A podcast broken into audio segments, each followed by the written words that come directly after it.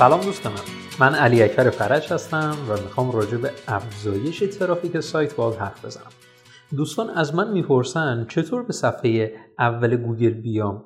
وقتی میگم که روی چه کلمه کلیدی کار می‌کنی با جوابهایی مواجه میشم که ترجیح دادم یک پادکست صوتی براش درست بکنم.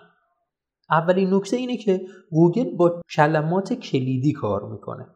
ما نباید کلمات کلیدی پر کلیک رو انتخاب کنیم. مثلا کلمه خرید کولر رو در نظر داشته باشید. شاید میزان جستجوی بالایی داشته باشه اما تعداد افرادی که در نهایت مشتری ما میشن خیلی کم هستش.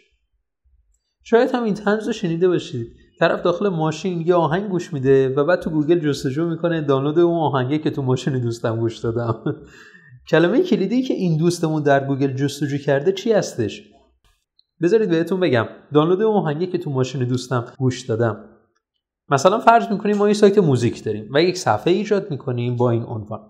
دانلود رایگان آهنگی که در ماشین دوستت گوش دادی. به نظرتون چه نتیجه ای حاصل میشه وقتی کاربر با همچین عنوانی مواجه میشه؟ خیلی واضحه. طرف مشتاق میشه که دقیقا بره موزیکش رو دانلود کنه. پس وارد سایت میشه و با جستجو یا هر ابزار دیگه ای که درون سایت قرار داره می‌تونه به موزیکش برسه. امیدوارم از این پادکست خوشت اومده باشه. برای کمک به دوستانت این پادکست رو منتشر کن تا بقیه هم کلمات کلیدی مناسبی برای سایتشون انتخاب کنند موفق